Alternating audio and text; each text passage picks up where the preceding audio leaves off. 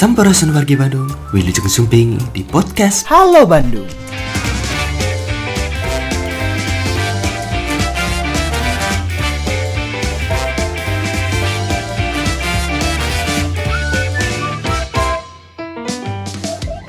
Lonjakan kasus COVID-19 di sejumlah daerah di Indonesia turut diikuti dengan meningkatnya tingginya angka kematian pasien COVID-19, tidak terkecuali di kota Bandung. Hal tersebut tentu berpengaruh dalam proses pemakaman khusus COVID-19 di tempat pemakaman umum atau TPU Cikadut. Lantas seperti apa kondisi terkini di TPU Cikadut dan bagaimana upaya yang dilakukan dalam mengantisipasi meningkatnya kematian pasien COVID-19?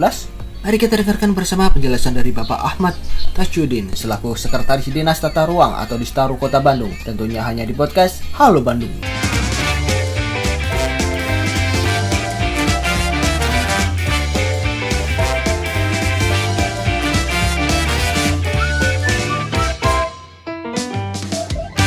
Assalamualaikum warahmatullahi wabarakatuh. Kami Dinas Penataan Ruang akan menyampaikan beberapa hal yang berkaitan dengan prosesi pemakaman atau isu-isu yang berkembang pada saat ini. Kami akan menyampaikan aktivitas pemakaman yang ada di Kota Bandung.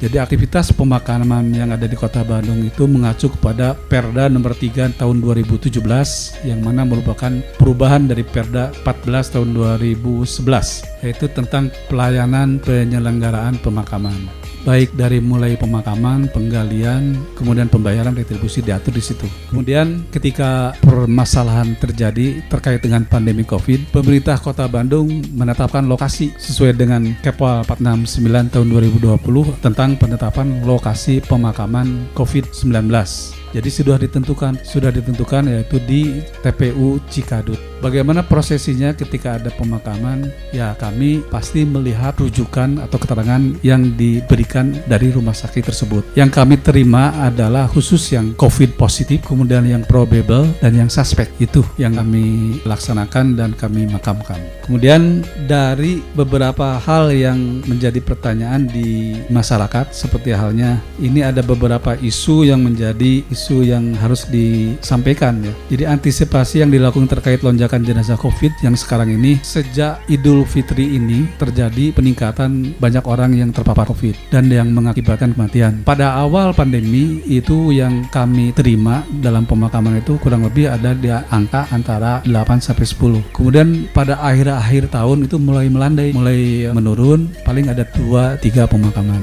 Kemudian naik-naik lagi yaitu ketika bulan Juni, Juli setelah setelah Idul Fitri itu meningkat sampai di angka rata-rata 20 ke atas. Hari Senin kemarin 27. Kemarin ada 20 berapa ya? 22 ya, sekitar segitu. Jadi sangat memprihatinkan sekali. Antisipasi kami yaitu kami sampai meminta bantuan kepada OPD lain karena kemampuan kami dalam rangka untuk menggali penyediaan liang lahat itu terbatas, masih manual. Petugas kami yang ada di lapangan ada kurang lebih untuk penggali 20 orang, kemudian untuk pemangku 35. Nah, kami mempersiapkan liang lahat itu kurang lebih sehari itu antara 15 sampai 20. Tapi dengan kejadian ini, kami juga kewalahan. Yang pada akhirnya kami meminta bantuan OPD lain yaitu dengan memakai beko alat berat lah agar pembuatan liang lahat itu bisa dipercepat.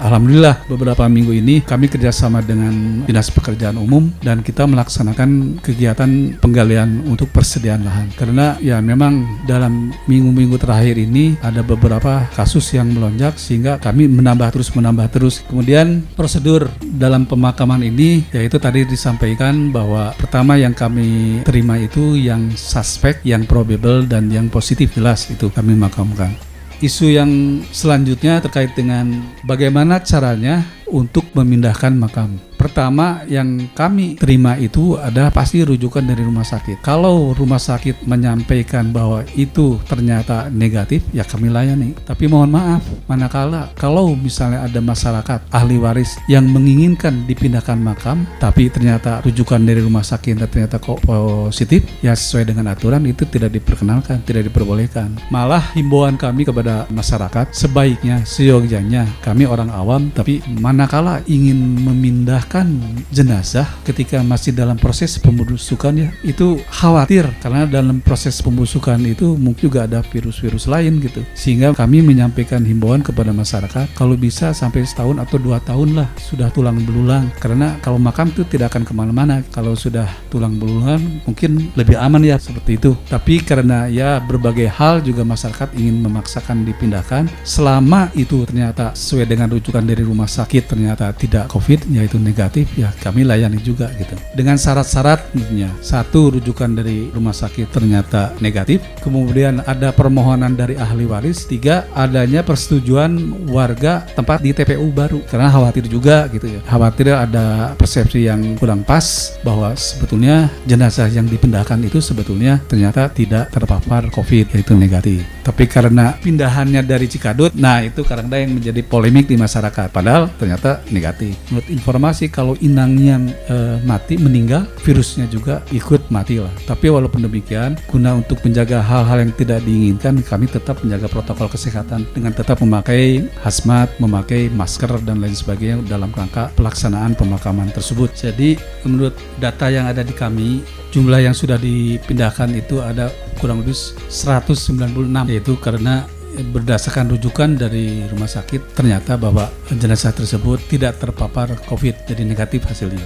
Dari sejak awal pembongkaran itu dimulai tanggal 21 Mei 2020 sampai 30 Mei 2021. Itu makam yang sudah dipindahkan yaitu kurang lebih tadi 196 yang mana dari 196 itu yaitu yang dipindahkan keluar Bandung keluar Bandung ada 71 kemudian dalam kota Bandung ada 125 Nah, ketersediaan liang lahat khusus COVID-19 ini ada luasnya 20.000 meter persegi di Cikadut tuh dengan bisa menampung kurang lebih 5.000 liang lahat yang sudah dipakai 6.892 meter persegi atau apabila dengan jumlah liang lahat adalah 1.723 liang lahat.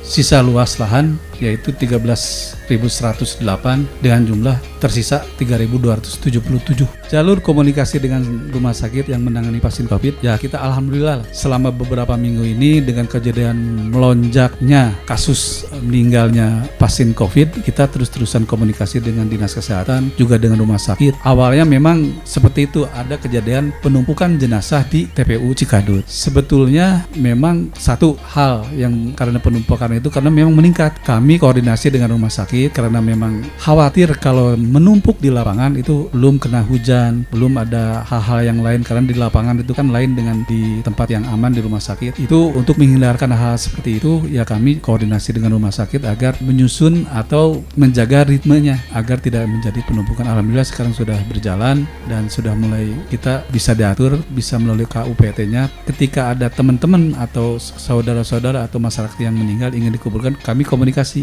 dan biasanya dari UPT menyampaikan dengan kondisi di lapangan Pak bisa nanti dua jam lagi atau tiga jam lagi atau ya nanti tergantung kondisi yang ada di lapangan. Karena khawatir kalau misalnya disimpan di lapangan terbuka hujan dan lain sebagainya itu akan menjadi persoalan tersendiri gitu. Kami sudah alhamdulillah dengan dinas kesehatan sudah terus-terusan rutin. Ya mudah-mudahan juga kita terus menjaga konsolidasi ini agar ritme dan pemakaman ini bisa teratur gitu. kita bagi tiga sip sip pertama siang kemudian siang menjelang sore dan malam tapi kenyataannya di lapangan tadinya kami menghimbau kepada warga masyarakat untuk dibatasi waktu dalam hal pemakaman ini. Awalnya memang kami 24 jam petugas baik penggali maupun pemangku jenazah di lapangan tetapi kami kekhawatiran juga bahwa mereka juga rentan dengan kesehatan sehingga kami menghimbau agar dimakamkan itu batas pemakaman itu sampai jam 10 malam. Tapi kenyataan di lapangan tidak seperti itu karena kami juga kasihan ketika ambulans sudah datang di lapangan kemudian jenazah sudah ada masa kami tolak akhirnya dibuka juga gitu ya proses pemakaman itu. Petugas kami yang ada di Cikadut khusus di Cikadut itu ada 20 penggali dan 35 pemangku. Dan masing-masing dibagi beberapa grup tiga grup sip agar ya mereka terus menerus bisa melayani walaupun sampai dengan malam gitu. Seperti malam malam kemarin kami mendapatkan laporan jam 12 itu masih ada pemakaman. Ya selama ini sejak meningkatnya kasus ini memang kami meminta bantuan juga ke TPU TPU yang lain. Di Kota Bandung itu ada 13 TPU kita perbantukan karena memang kasusnya meningkat sehingga alhamdulillah bisa berjalan dengan lancar gitu seperti itu. Kemudian hal yang lain terkait dengan data, data yang ada di kami yaitu khusus untuk lahan makam COVID-19 itu luasnya ada kurang lebih 20.000 meter persegi, kurang lebih 2 hektar ya. Atau sejumlah kurang lebih 5.000 liang lahat. Karena untuk satu liang lahat khusus untuk COVID itu lebih besar dua kali dua ya. Lain halnya dengan pemakaman yang umum biasa itu satu kali dua bisa. Karena petinya cukup besar, jadi akhirnya lebih besar. Karena dengan peti-peti juga dimasukkan ke dalam liang lahat yang sudah terpakai kurang lebih 6.892 meter persegi atau kurang lebih 1.723 liang lahat. Sisa luas lahan 13.108 meter persegi dengan jumlah masih ada 3.277. Nah, walaupun lahan tersebut masih tersedia, tapi kami juga berharap lah dan mudah-mudahan tidak berlanjut kasus meningkat ini ya kita sama-sama berdoa terkait dengan boleh tidaknya jarak itu kami tidak ada aturan khusus terkait dengan itu. Tapi selama ini banyak juga yang berziarah ke Cikadut gitu, yang meninggal karena COVID. Gitu.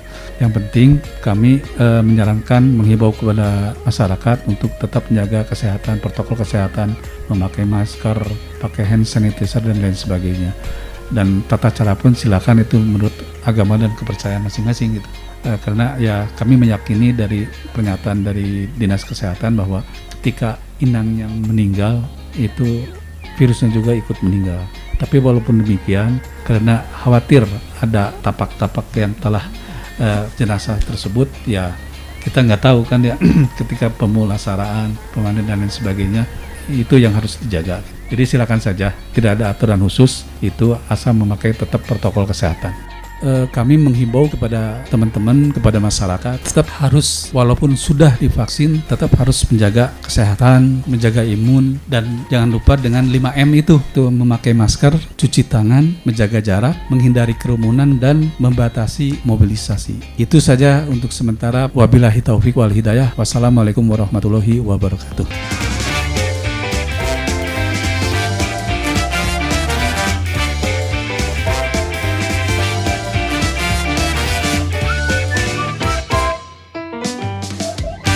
Seperti yang disampaikan Bapak Ahmad Tahjudin selaku Sekretaris Dinas Tata Ruang atau di Staru Kota Bandung, bahwa supaya proses penggalian liang lahat bisa lebih cepat di tengah banyaknya jumlah jenazah pasien COVID-19 yang harus dimakamkan, di Staru Kota Bandung meminjam satu unit alat berat dari Dinas Pekerjaan Umum Kota Bandung. Hingga saat ini sudah ada 1.723 liang lahat atau 6.892 meter persegi lahan yang terpakai di TPU Cikadut. Sedangkan Pemkot Bandung sendiri menyiapkan lahan seluas 2 hektar khusus untuk pemakaman kasus COVID-19. Lahan seluas itu cukup untuk menampung sekitar 5.000 liang lahat. Sampai jumpa di podcast Halo Bandung episode berikutnya. Ingat, di mana pun dan kapan buat kita berada, tetap terapkan 5M. Memakai masker, mencuci tangan, menjaga jarak, mengurangi mobilitas, dan menjauhi kerumunan.